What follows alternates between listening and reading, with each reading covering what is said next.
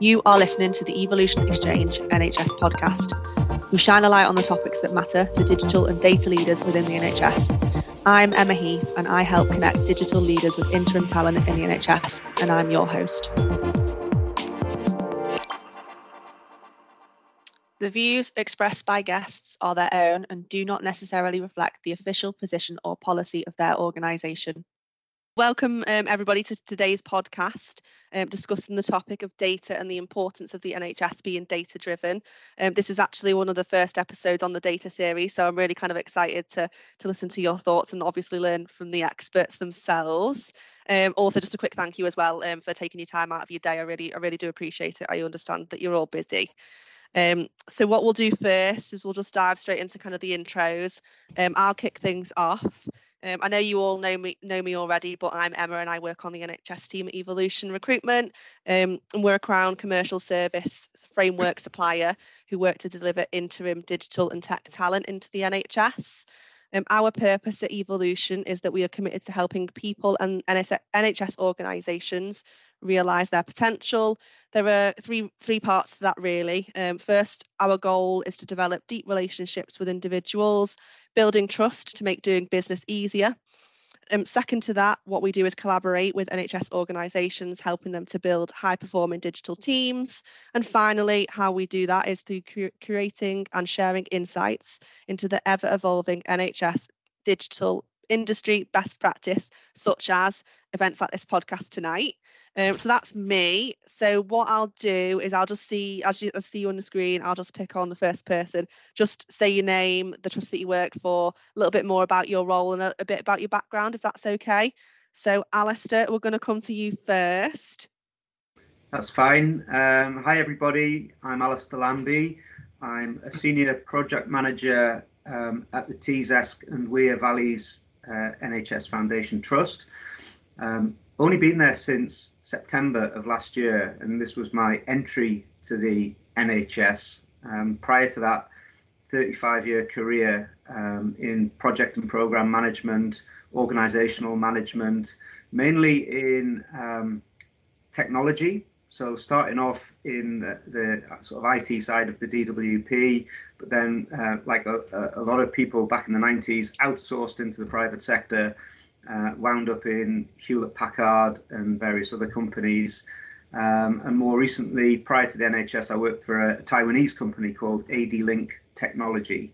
So, so very much a, tech background, um, still kind of on a learning curve in the NHS, um, but very much looking forward to uh, this evening's podcast.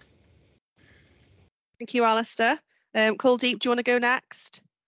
Uh, yeah, Brilliant. I'm so glad that I'm not the only new person here. um, my name's Kuldeep. Um, I'm with the NHS for two years.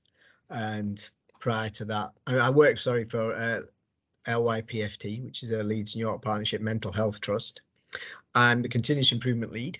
So we are embedding improvement activity and improvement culture within a mental health trust.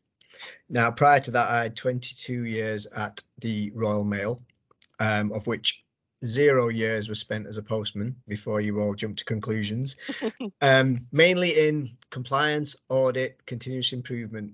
So we worked a lot with data, numbers, performance targets, performance numbers, manifesting into business warehouses, dashboards, um, workplace led dashboards. So I've seen a cultural shift from a, a, business where there was a heavy, very unionized them and us numbers. Numbers are meant to be hit over the head with to what do the numbers tell us and what are tomorrow's numbers going to tell us as well. So very much around people and improvement and using data. Perfect. Thank you very much. Elisa, we'll come around to you next. Hi, um, hello everybody. So my name's well, Lisa. You've got my name here, haven't you already? Uh, so Associate Director of Information Services over at Rotherham Trust. So I've been in position here for about two years, just over. Um, joined probably just a week or two shy of the national lockdown in March. Um, prior to that, I was working at Calderdale and Huddersfield, and I spent the vast majority of my NHS career within that environment. I joined way back in 2003 as a cancer waiting times information analyst, and sort of have been fortunate enough to work my way through to the position I've got now. Thank you, Lisa. And then Nigel. Hi everyone, I'm uh, Nigel Beatty. I work for Yorkshire Ambulance Service. I've been head of um, business intelligence for the last nine years. I think I've had about 20 years across local government and NHS, mainly working with data technically as well. So I've, looked after information systems. I've developed an analytics system at here at Yaz and working with a data warehouse, but then also on the other side, we're trying to drive to get better intelligence and information out to, to managers. And we work on various things across the trust using Power Automate, Power BI, um, and lots of information tools. And then we get involved with lots of things like contract negotiation, national data sets, national reports, FOIs, everything everybody probably is familiar with, but uh, lots of data flying around uh, that we we help support. Perfect. Thank you, everybody. Um, so we'll kind of just move straight into the questions. I'll just come back the same way we just did the intros. So that means, Alistair, we're starting off with you. Um, so what I'll do, um, Alistair, is I'll just um, read your question back to you. And then if it's okay with yourself, just give us a little bit of an insight into the question, why you're interested in hearing a little bit more about it. Then we'll go around and do the answers. Um, so Alistair, your question was, data is a valuable asset. How do we protect it whilst ensuring we derive maximum value from the data in terms of improving services to patients and other stakeholders, such as carers and employees? Yeah, I, I, for, for, me, this is um, it's an important question because I, I think it's sort of dawned on organisations and, and individuals over the last, I was going to say a few years, prob- probably deco- decade or so, um, j- just the value of data. It, it's really becoming um, one of the most valuable assets w- within an organization. And when I, when I think back kind of 20 years plus, nobody re- really even considered data to, to have a value as such. Um, but, it, but clearly now it's recognized as a valuable asset. Um, so therefore it needs to be secure, hence my part of the question about um, how do we protect it. Um, but but also we've got to make best use of it. And, and, that aspect of the question is really about we have so much of it now. We're absolutely kind of flooded in data. So, so how do we make sure we derive the, the maximum value for, from the point of view of what, what we're trying to do to deliver services? So it's, it's you know it's great having loads of data, but how do we keep it safe? And then how do we maximize it? So that's really where I'm coming from, and I, I guess that'll be a, a question not just in every NHS trust, but probably every organisation that's trying to deliver something, whether it's services or products, um, to, to a customer base. Perfect. Thanks. Thanks for that, Alistair. I just love the fact that I was watching you all, just all nodding away, just agreeing with everything he's got to say. Um, no, so Kuldeep, we'll come round to you first, if that's okay. What are your thoughts on that?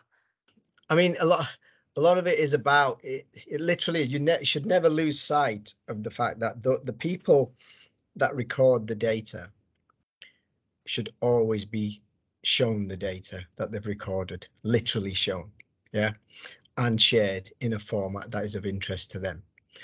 Yeah we're lucky now that we're in a culture where where somebody can come to work with a watch on and that watch tells them how many steps they've done and it tells them how many steps they did last month and it tells them the heart rate and it tells them how many calories they've burnt. And if you ask them they'll show you a graph which their app has shown and the and the graph will tell you how many steps they did and how what their heart rate was and everything. So they've got a grasp of data. They've got they've got a bill from their energy company that tells them exactly how much they used last week. They can tell you how much it cost to take a shower. And yet they come to work and then you want to discuss something such as length of stay on a ward and all of a sudden you get this blank and you get you get this feeling of are you hitting me over the head with it? So we've got to have this you want to derive maximum value you've got to show the benefit to the individuals. You've got to look and, and people need to be able to just share it with other people. Say you know if somebody hit their steps count I'm using that as an example, they will gladly say, here's me, I've hit my steps count, look what we did, look what I did, look at my performance, look at that, I made it better. Yet they will not be able to walk up to a storyboard in their ward and say, this is what we've done to make length of stay shorter within our ward. And there's the gap. So the gap gives you is, is what gives you your maximum value. Yeah. Thanks for that. And that's the bit. That's the that's the challenge. Everybody knows data is a valuable asset. Nobody denies that. It's how do we get it from system to person? Thanks, Goldie. Lisa, what are what are your thoughts? Yeah, I think it's really interesting, isn't it? If we sort of take that analogy a little bit of kind of your step count and you'll know it and you hit your goals and you'll show people and maybe share that on your um, Fitbit dashboard, other providers are available um, scenario. But it's your step count, isn't it? You've decided that and you've decided whether or not you wish to have that as your achievement goal. And I think kind of without sort of moving too much into my background, which is measurement for improvement, I was really interested in sort of your um, background and the role that you've got there at the moment. Um, it's kind of the length of stay reduction or the targets within an NHS culture and the data that perhaps the data driven targets in a culture of the NHS aren't always owned or designed or thought to be supported by those that are being measured against it. So I think there's a mm-hmm. cultural shift and i will probably answering a question that's coming up later on in there. So I think that's important. So I think I completely agree that information has to be back to the people that are at your data needs to go back to the people that are supplying that information to see it. I think in terms of protection of that, there is that naturally, obviously, all the information governance side of the world. And there's something about when we hear the word information governance, we often kind of do that internal sort of sigh and that sort of oh, information governance. But it is there for a reason. It is an enabler. And I think kind of there's a something about the terminology of it that we also need to shift our focus on and recognize if we can get on board with information governance. We really understand why it's there, the professionals that are there to keep us safe and we can engage with that, then that will be where our learning comes from about how we protect information for the betterment of patient care, for the delivery of patient care, and we can buy into some of the um, enablers that we sometimes think are barriers around that. That that help. Thanks, Lisa. Nigel, what are your thoughts? Uh, yeah, so two parts really. I think protecting the data is really important. The, the governance around it's very important. We've got um, in our service so much data flying around that if you don't have good governance and know who owns the data, where it's being stored, how it's being stored, how secure it is, um, even things like splitting off personal information into different tables so people have to access it in a different way so they can't accidentally share personal information yeah. is very important as well. We've we've got a sort of data governance framework. We kind of put it in a, a document to share um, ideas around what people should be should be doing and the quality of that data. So we've and we also place a good emphasis on. I think you mentioned it before, getting it from the source to the person as quick as possible. It's looking at that process and how many manual processes are in between that process and getting it to the person. And the least amount of manual process, the better. The more you can store in, say, a warehouse and have aggregates and also the importance of having someone who understands the KPIs and understands how to um, make the KPIs basically, and, and, loads of different people aren't creating different similar type reports of the same information and all saying different things. So it's important to have someone that knows what they're doing and, and sharing that information. I guess to create maximum value, it's not just the data, it's understanding it, it's the intelligence that comes around it. So it's working with the people that ask for stuff because often we get asked for information. They don't they're not really asking for what they want. They don't know what they want. You have to work with people to help them understand what they want and then delivering it in such a way that's going to be understandable to them and to the people that need it. So if it's say for directors there's no point giving them a massive data pack because they're not going to read it. So you need to give them a powerpoint presentation for example with some clear narrative about what each indicator is saying and what what it means. And i think the most important bit is to the so what bit so the data says this, but so what, what actions can we take? What can it improve? How can you baseline it? How can you move forward? So I think that might help get, deliver maximum value, hopefully, from the data you've got. Perfect. Thank you, Nigel. Alistair, does that kind of answer the question for you?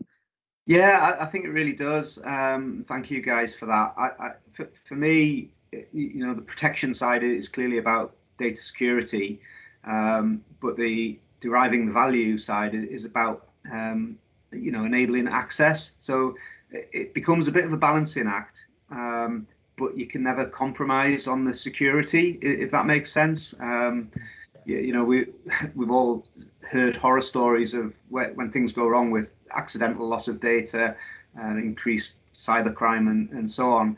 Uh, I, have actually been really impressed since I, I joined TEWV um, around six or seven months ago.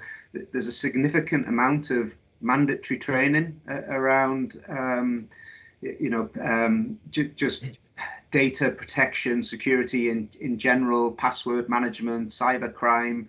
You know, every, every month there seems to be a different theme, and I, I think that's really good, just so that people stay stay vigilant because the, the protection side of the data um, is it's kind of a 24/7 thing. You just can't take your eye off the ball. So, thanks for the opportunity for asking the question, and, and thanks for the answers. Perfect. So we'll move on to the next question now. Um, so Kuldeep, we'll go round to your question. Um, so yours was, how do we develop a culture of being data driven? Is it possible to have a caring and an analytical workforce? So basically, I'm, I'm asking, you know, let's let's say we have um, a, a good, strong governance we have data protection. We have everybody who is ig compliant really really knows um, what not to share what to share. Once you open that door of data and giving somebody data they get hungry and hungry they want more and more and more and more. Yeah? How do we first off get that person who knows what their smart meter at home is telling them and yet doesn't doesn't get that basic spreadsheet or that basic graph that's been sent down from informatics without them saying, look, I know length of stay is what it is, or whatever, whatever you're measuring me against is this, but the core of what we do is to make is patients safety and looking after people.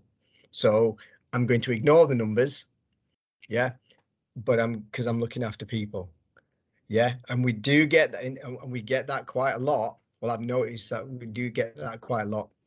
So it's it's how do we marry the two? You can look after people and keep an eye on the numbers at the same time. Thank you for that. Lisa, we'll come around to you first if that's okay.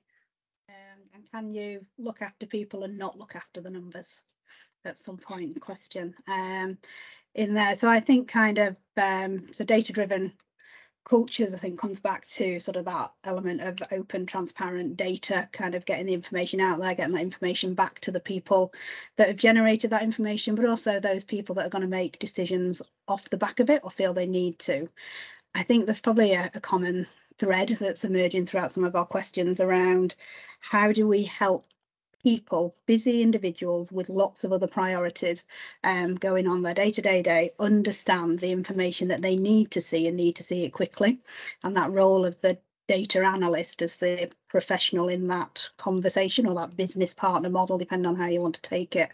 Um, I think there is a lot of relationship building that needs to happen between um, a information generator, provider, um, interpreter and a receiver. There's sort of lots of different roles.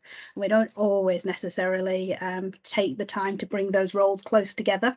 Sometimes there can be a bit of a, a them and us in terms of expert and non-expert and people needing to understand each other's point of view. And I think that's where leadership comes in. I think it's where conversations like this come in and where we begin to see some of that role model and it really taking having an impact really.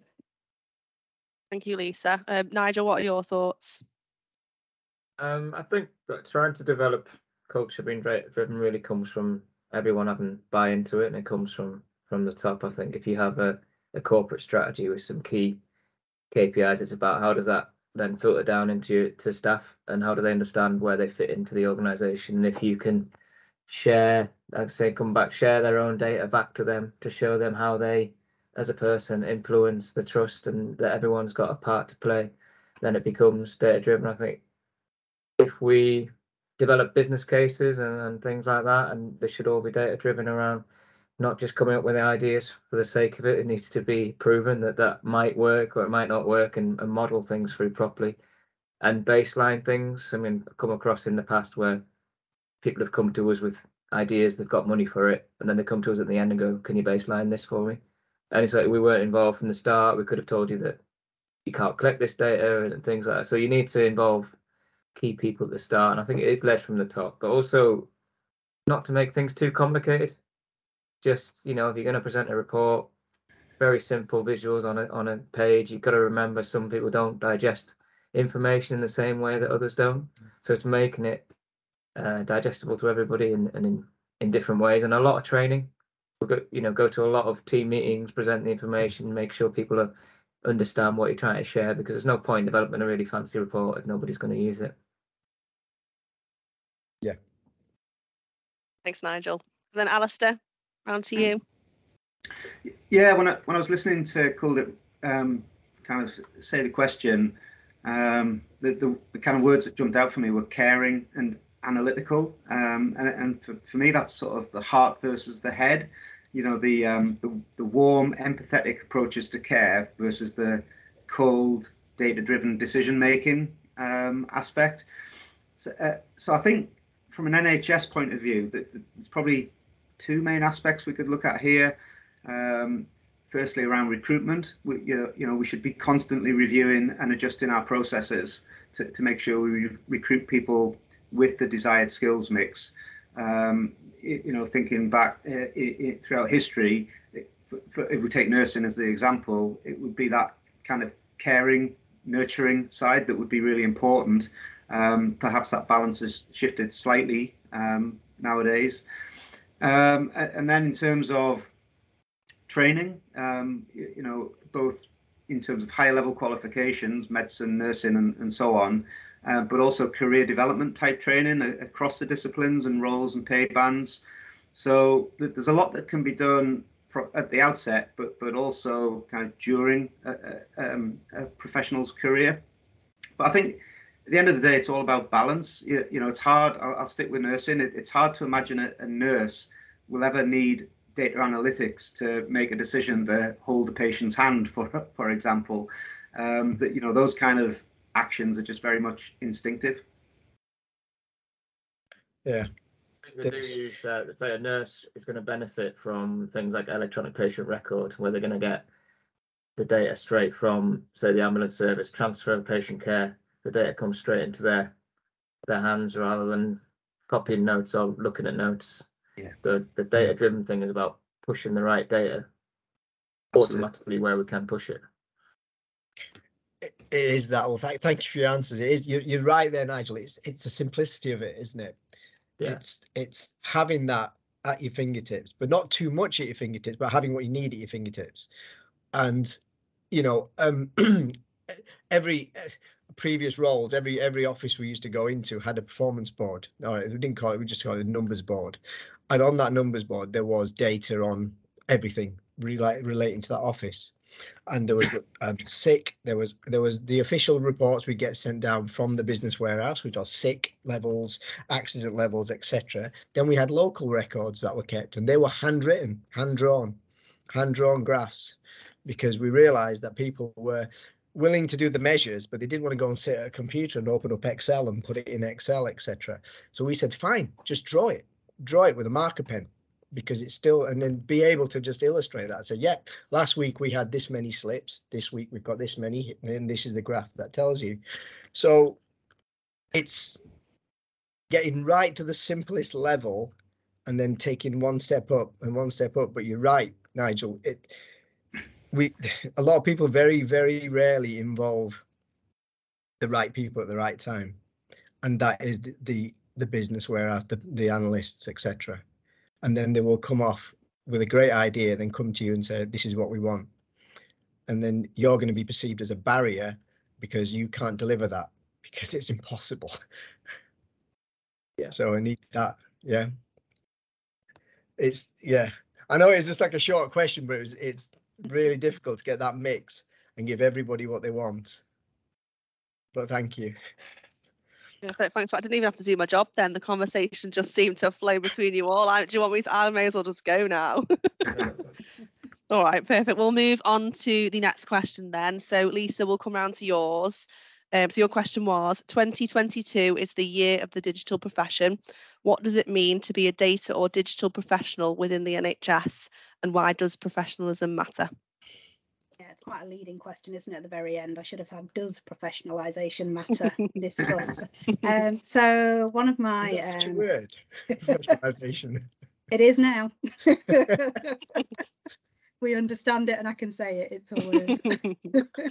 so, um, so part of my um, role and has been for or person, personal interest actually it's kind of um, in addition to the role I did previously and in addition to the role I do now, is to be a Yorkshire and Humber branch lead for something called APHA, so the Association of Professional Healthcare Analysts um, that have been aligned to FedIP kind of over the recent years. But when they first when we first started in APHA, it was very much born out of an idea of professionalising a healthcare analytical workforce and what that might mean. Um, we're recognising increasingly, and we sort of talked about it here really, about the, the role of the data analyst. So if data is so very valuable to us and being an data-driven NHS is required, we need somebody to drive that data and that driver needs to be competent and skilled and ideally have passed their driving test. So when we sort of look at sort of professionalisation of our analytical workforce, what we're talking about is how do we give people with quite a diverse set of skills, whether we talk about how we organise and structure data, how we take it out of those organisations and structures and their warehouses and turn them into analytical data and how we even take that further into data visualization and um, partnershiping of people that may not have actually seen this information before so they can begin to understand it. So I think I'm really passionate about in order to make some of that happen, we need to create a bit of a, a, professional workforce, a group where people can come together, share standards, share skills, share knowledge, and ideally add value as a group of individuals into an entire industry rather than as individuals sat potentially in a dark room somewhere putting numbers through databases. Discuss. Thanks, Lisa. Um, Nigel, we'll come round to you first, if that's okay. Yeah, I think it's a it's a good question. I think I think it's a really key for getting a good good workforce is to be able to look after your your workforce and really invest in staff and develop your staff as you go along. Because I think since COVID, and we've had this sort of good for certain people, not good for me, but the, it's opened up a massive job market because everyone's working from home the BI sector is primed for working at home. You don't need to go into an office. That's you know we we were in Wakefield. The only place people used to go was Leeds. Now they can go. I've lost a few people to various different places to posts that are paying more than than what we do. So we looked at how do we retain staff, how do we get the skills, and it was really more looking at the structure and the development and bringing people in from university and training them up and using things like the apprenticeship levy and getting them onto standardized courses that um, not only retains them for a couple of years because they're willing to put the effort in if you know you get the funding for it but also you're showing an investment into them and you get really much better value out of the stuff. If you're if you're actively saying i'm going to give you some time i'm going to invest in in you as a person and we're going to develop your skills and i'm going to say to you like i want to know where you want to be in two years because i'm going to help you get there. Hopefully it will be with me but then if you invest, I've had a, quite a lot come through now at that level and they've moved up and moved up and you get much better, I feel, engaged workforce if you, if they feel like you're investing in them, you're giving them good feedback. I think the role of the BI analyst is changing a lot. I think quite a few, few years ago when I, I started doing it, it was just about the data. Can you provide me some data on this, some data on that? Now it's about being a business partner and helping that service develop and embedding the staff within those team meetings and getting them to to suggest action. So we suggest things that should be changing, and that didn't potentially used to happen before. We try and get involved with the meetings, etc. So loads of new tools obviously coming out, loads of new skills, automation skills, Office 365, um, link, you know, not just developing warehouses, but how we collect information via forms and apps and uh, different things like that. So the skills needed, and then looking at statistical tools, lots of new things coming out in that respect. So yeah, BI staff are becoming highly skilled, and I think pay reflects that as well. So trusts need to look at their structures and the kind of stru- pay level they've got for staff as well, because they they'll struggle to retain BI staff because they can easily go to the private sector as well. Thank you, Nigel. Um, Alistair, what do you think? Um, so, so, yeah, it's it's a really interesting one for me. This, as I sort of mentioned in the introductions, um, I, have got a 35 year career in in IT or or tech. So for 2022 to be the year of the digital professional, uh, for me, it feels like it's sort of been a long time coming. Um, as I understand it, this is kind of a foundational year. Um, so we should see hopefully some investment to support the growth of the digital professions, um, the BI analysts, etc. that Nigel mentioned. Um, but but also um, we, we, should see the launch of a five-year strategy establishing the digital workforce. So it's it's all good, but I think 2022 feels like it's um, whilst it's overdue, it's also sort of the start of the journey in the NHS. Um, to, to, the part of the question, the sort of second part, why does it matter? Um, for, for, me, I think it matters because, well, the world has just changed and continues to change so dramatically. Um, I, th- I, think the pandemic has, if you like, accelerated that change, but there are other factors as well. Um, so we've now got vastly improved computing power and significantly higher volumes of data uh, and these have introduced some new realities that were previously probably science fiction, they're now science fact. But meanwhile, um, we've got demand for healthcare services on the rise, uh, again, due to a range of factors. So professionalization, if that was the word, um, it's it's vital. If the NHS is to keep up with the changing world and the ever increasing demand on the system, um, it, it's exactly where we've got to get to. Yeah. Thank you, Alistair. No, professionalisation is definitely a word now. We need to get it in the dictionary 100%. Yeah. work out yeah. what the proper word is. yeah. I suppose professionalism. I don't know. Perfect. Coldy, Coldy, we'll come around to you for your answer.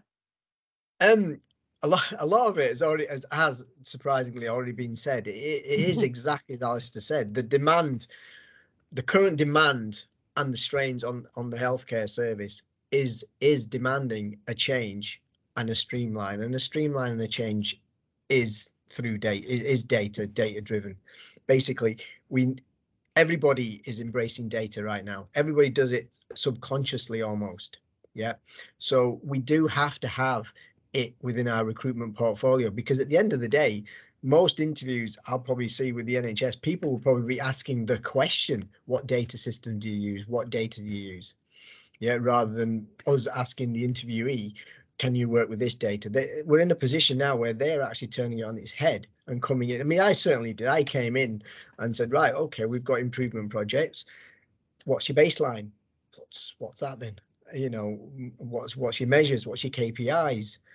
So 2022, the year of the digital professional, is is really a catch-up year for us in the NHS. It really is, and the demand is driving that change. So, what it means for us as an employer is we've got to have it as a standard. No matter what role you're going for, has to have a data aspect for it. Every role, because every role will be exposed to huge rafts of data. So if your business warehouse is doing what it's supposed to do, they are providing you dashboards, scoreboards, the graphs, performance graphs, numbers, figures. You've got to really be able to simulate that data. You can't just say, I'm really good at looking after people, unfortunately. Sounds a bit bleak, that doesn't it? I really apologise. as, well, as well as I'm really good at looking after people.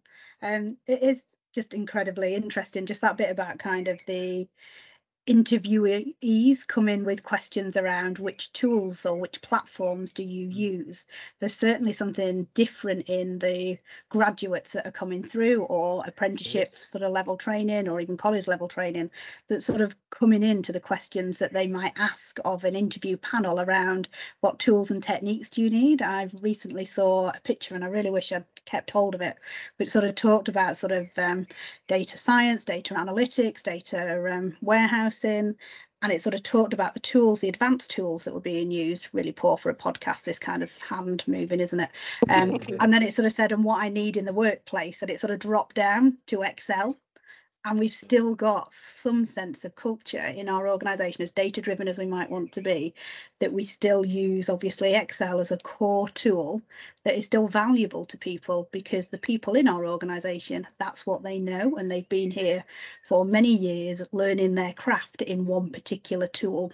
So it's how do we then i guess as leaders in this space also help provide time for people to learn the new things and listen to what they're telling us because they're new to us as well.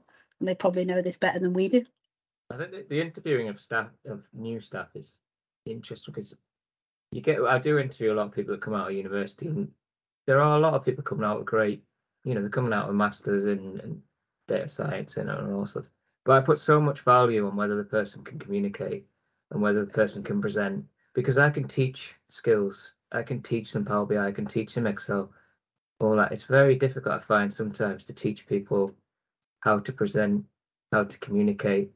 And if you have both those skills coming out of uni, you'll do really well because it's it's I'm not saying it's rare, but it, it is quite hard to find people who are willing to stand up for themselves in a meeting or suggest actions or, or not be afraid to to put their opinion across and be wrong. I think it's it's a very hard trait to, to develop. So I, I put I think I put more emphasis on that side rather than the technical skills because yeah, if I, I know, you need to have some technical skill, some technical ability. You know, you need to know that people can do it. But I think getting them to present in an interview is really fascinating. It is putting them under a bit of pressure. I often put, I often give them. I'm probably quite cruel in interviews, but I often give them a a, a test that I know they're not going to be able to do, and just see how they get on. I give them too much data, too much data, and see what happens. See if they'll be able to cope. And that that just it's really good. It's really I find it fascinating. I think I'm quite cruel sometimes, but yeah. Yeah, it's a prioritization exercise. Yeah, it's, it's audience as well. doing it. isn't I think that helps too. it is audience as well. I mean, this I've been working with some a big groups regarding the uh, transformation that work that's going on in Leeds, and um, we've been doing it online one week and then face to face the next week. And the face to face has been so much better because it, it literally is flip chart and pen, and no hiding place, and it's great. And you can present and you can share and information with just a flip chart and a pen. You can show any operational workforce how they're doing with a, a flip chart and pen have the data in your hand on a piece of paper translate that piece of paper onto there without just sticking that up and saying read this you know if you can translate that data into flip chart and pen into a format with smiley faces and everything else and all that stuff yeah which lands with the audience you're in front of then you've done it. You know you obviously wouldn't do that with a, a board of directors. You'd say right everybody here's the powerpoint or open up you know open up your laptop to page three. But if you've got a group of postmen in front of you you've got to draw it on a flip chart with a pen and get that across. And that's how data driven Yeah, I- I as, as- as part of being a digital professional, I think there's al- al- also you need to understand how to work remotely, and I think there's a skill Yeah. there as well, yeah understanding how Yeah. to use tools and techniques to get meetings going. Things like using, I don't know if you've heard of Slido, but it's just it's like an anonymous tool where you can give feedback. And I find that's really useful in meetings because people don't want to jump up and say what they think; they want to do it anonymously. And uh, as long as you get the as long as you get the feedback that you want, yeah and use the tools and, and use tools that teams like we use Planner in Teams and things like that. All sorts of interactive ways you can get a meeting going, and I think it's, it is a new skill.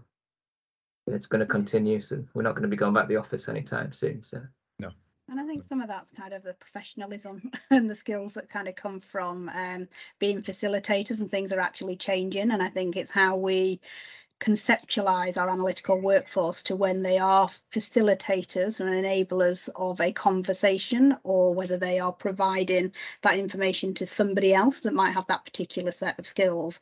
I think one of the areas at the moment we can see an awful lot of focus on the creation of analytics using tools such as Python, R, wherever we're sort of going with those different tools, Power BI, but there is something around what I hope will appear or reappear over the coming years around that sort of psychology of perception, the way people interact with visual information, how we tell a data story.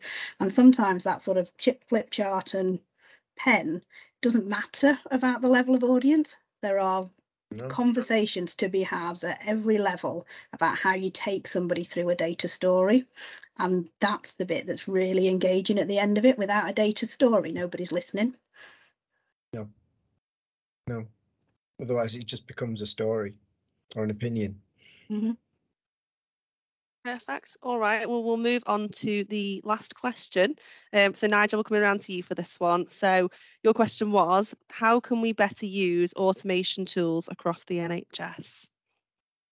Yeah, it's just uh, really an interest of mine because we've, we've got a sort of di- digital strategy and a lot of the focus is on automation. We're starting to use obviously Power Automate, Power BI tools, and we're just starting to use robotic process automation, which is using bots to try and do processes that um, mundane things that humans don't want to do. They want to do better things than that. But I just kind of interested in what everyone else kind of does in terms of automation, how much of a focus your trusts are placing on, because I think it's key the next two, three years. I think that's massive. Loads of stuff can be automated. We've got loads of what we have anyway, processes that are on paper or daft things that are emailed across or so many processes people have to fill in or can't even find where they're supposed to fill in a, a document to send somewhere. So it's just interesting what everyone else kind of does and what stage they're at. Thanks, Nigel. Um, Alistair, we'll come round to you first on this one. Yeah, it's a great question, and I, I'll be honest, I'm kind of struggling to answer it a little bit, partly just because of my um, lack of experience still in the NHS. Um, within TEWV, though, I, I think um, what, from what I've seen, that there's definitely scope for um, in, improved automation. Um, I guess a, a, little anecdote that I could share is it, so within the PMO, we've spent the last sort of six months or so developing a new project and program management framework. Um, and um, you know, the head of PMO, Ken Tiers, um, came to me one day and sort of said, "Look, we, we need to automate as much as we can. Can, can you sort of do some Excel stuff?" Um, so I had to think about it, and and I was really thinking about project reporting and how we would get individual project reports into the PMO and maybe capture them in, in some sort of master Excel spreadsheet. Um, so the more I thought about it, the more I thought, well, we could just develop a macro. You, you get your kind of one pager in, and then you, you run a macro that will push that data into the master spreadsheet. So I, sh- I shared that with, with Ken, and he, I think he was quite impressed. And he said, but what, what about, say we got 20, 30, 40, 50 project reports coming in, how do we summarize that into maybe a dashboard? So um, I thought about that and I, I developed another macro that basically stripped all of the data, the headline data out of each report and put it into a, a summary sheet. And, and, when I showed it to the team, it was really funny. It was like I was some kind of magician. They'd never seen like macros running in Excel before um, which is not really, you know, I'm not not saying this as any kind of criticism of my colleagues because um, we, are a fantastic team of, of, program and project managers with, with a lot of experience. Um, but uh, the, particularly the guys who are internal to TEWV, who'd grown up in TEWV, never kind of seen this thing before. So uh, uh, I do appreciate Excel is not exactly um, robotics or or even Power BI or anything like that, but I, I guess where I'm going with this is we, we are trying to automate where we can from a project and program management perspective. and actually, we, talking about Power BI, we're, we're looking at how we can use that to improve and automate the, the presentation of the data. Um, so I, am absolutely certain there is stuff to be done, and, and we're trying to do it within the, the, little part of the trust that I work in. Um, but I, I, guess there's a lot more that could be done from a broader trust and broader NHS perspective. But I'm, I'm really just not very sighted on it, to be honest. No, perfect. Thank you for that, though, Alistair. No, I appreciate it. It sounds like Ken's keeping you busy, though. Oh, definitely, yeah. perfect. All right, Kuldeep, we'll come around to you next. I think a, a lot of it, Nigel, as you probably agree, is, is around systems all talking to each other as well. You know, we, we've switched to um, from Paris to Care Director, and you know, care, compared to Paris, Care Director does millions of things. You can automate uh, all risk assessments, all records, all patient records, care plans. Everything is automated, so there's no bits of paper flying around. Everything is in one place. So you go into Care Director, type in the ID, you get the person's case notes, you get all the history, you get every single person who's been involved with that person, etc., etc., and then you can use that system to generate a letter to the GP. So it comes out on a template, an appointment letter comes out on a template. but for some reason, because of the because of the, the connection with Big Hand and the way Big Hand work, you still got to print that letter off and post it to the GP, you know. And you think, and, and you're sitting there thinking, this is brilliant because to, from what it was to what it is, it's brilliant. This is great. Everything's because from a governance point of view, we don't lose things because everything's there. We're not looking for bits of paper and big brown files, and you know we can open up huge rooms which used to just hold files. But you're kind of sitting there thinking, biting your lip, thinking, can you not just email it to the GP automatically? you know, does it need, it doesn't need that. It doesn't need that. It's only the legal firm that still needs a, a handwritten signature, and I'll debate that as well. But we, we we are taking little baby steps, like Alistair said, Excel macros. If that is the pinnacle, then let's accept that for now, but use it to try and take little, you know, and ask why, why don't you do this? Why don't you do that? So yeah, how can we better use automation tools across? We yes, how can we use automation tools across the NHS? We do it by just saying this is how it's done. This can be done, and you know, and and and, and having the mantra that paper is is a dead concept, which is impossible in the NHS. Yes, thank you. Lisa, what are your thoughts?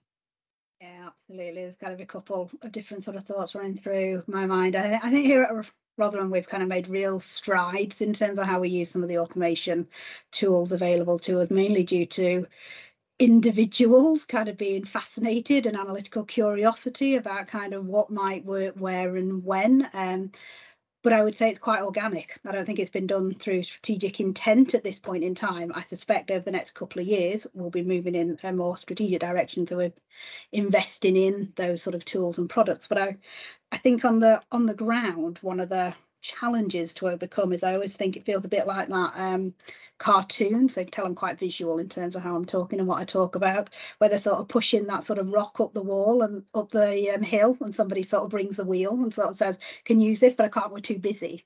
And I think we spend so much time sort of in the NHS. I'm probably talking more from an analytical perspective rather than just the full sort of informatics spectrum, generating the day-to-day requirements that in a way in which we've only ever known how to do before um, that we don't necessarily know how to take ourselves out of that and then focus on some training or some awareness raising around how it could be done differently. I do think coming back into sort of networking and professional groups and that type of competency work give people the opportunity more to find the networks. You can't do what you've never seen done before. So I think you need to see other people do things, but you don't want to leave those sessions feeling so overwhelmed about how fantastic somebody else's product might be that you don't feel you've got time to to deliver or, or get there. I sort of used a phrase a while ago around um, it's like drinking from a fire hose. There's so much out there. There's so much on Google, YouTube, Power BI kind of tutorials from every man and his dog across the entire of the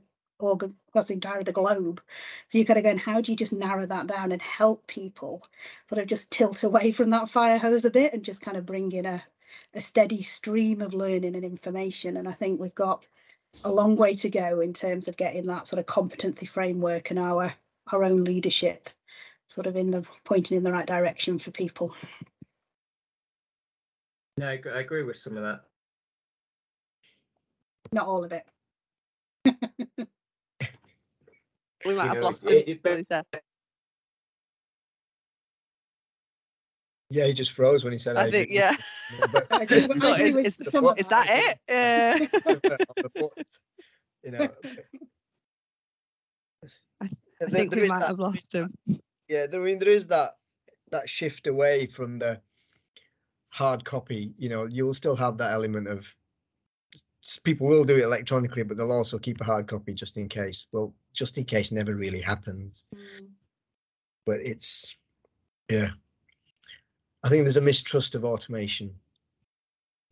There certainly was 15 years ago in the post office, huge mistrust of automation, but it shifted and I've seen it happen there. So We, we had a does. conversation about how do you internally to our trust um, a bit of a thought conversation about how do you make sure that the automation is doing what it needs to do once you've set it up it's kind of how suddenly there's a whole new discipline again i suppose arising around assurance of automation and, and who's doing all of that checking and what sort of measure and monitoring do you need in some sort of command center to let you know when some algorithm looks like it's gone off or some data is looking a little bit um, not quite as it should.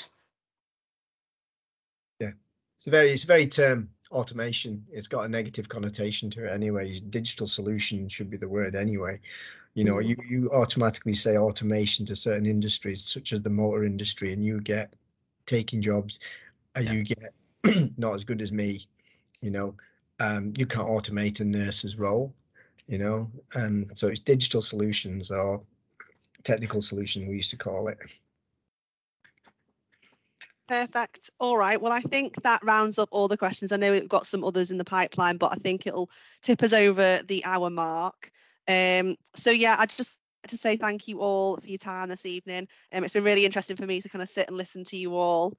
Um, so yeah, just just thank you very much. I hope you've enjoyed it.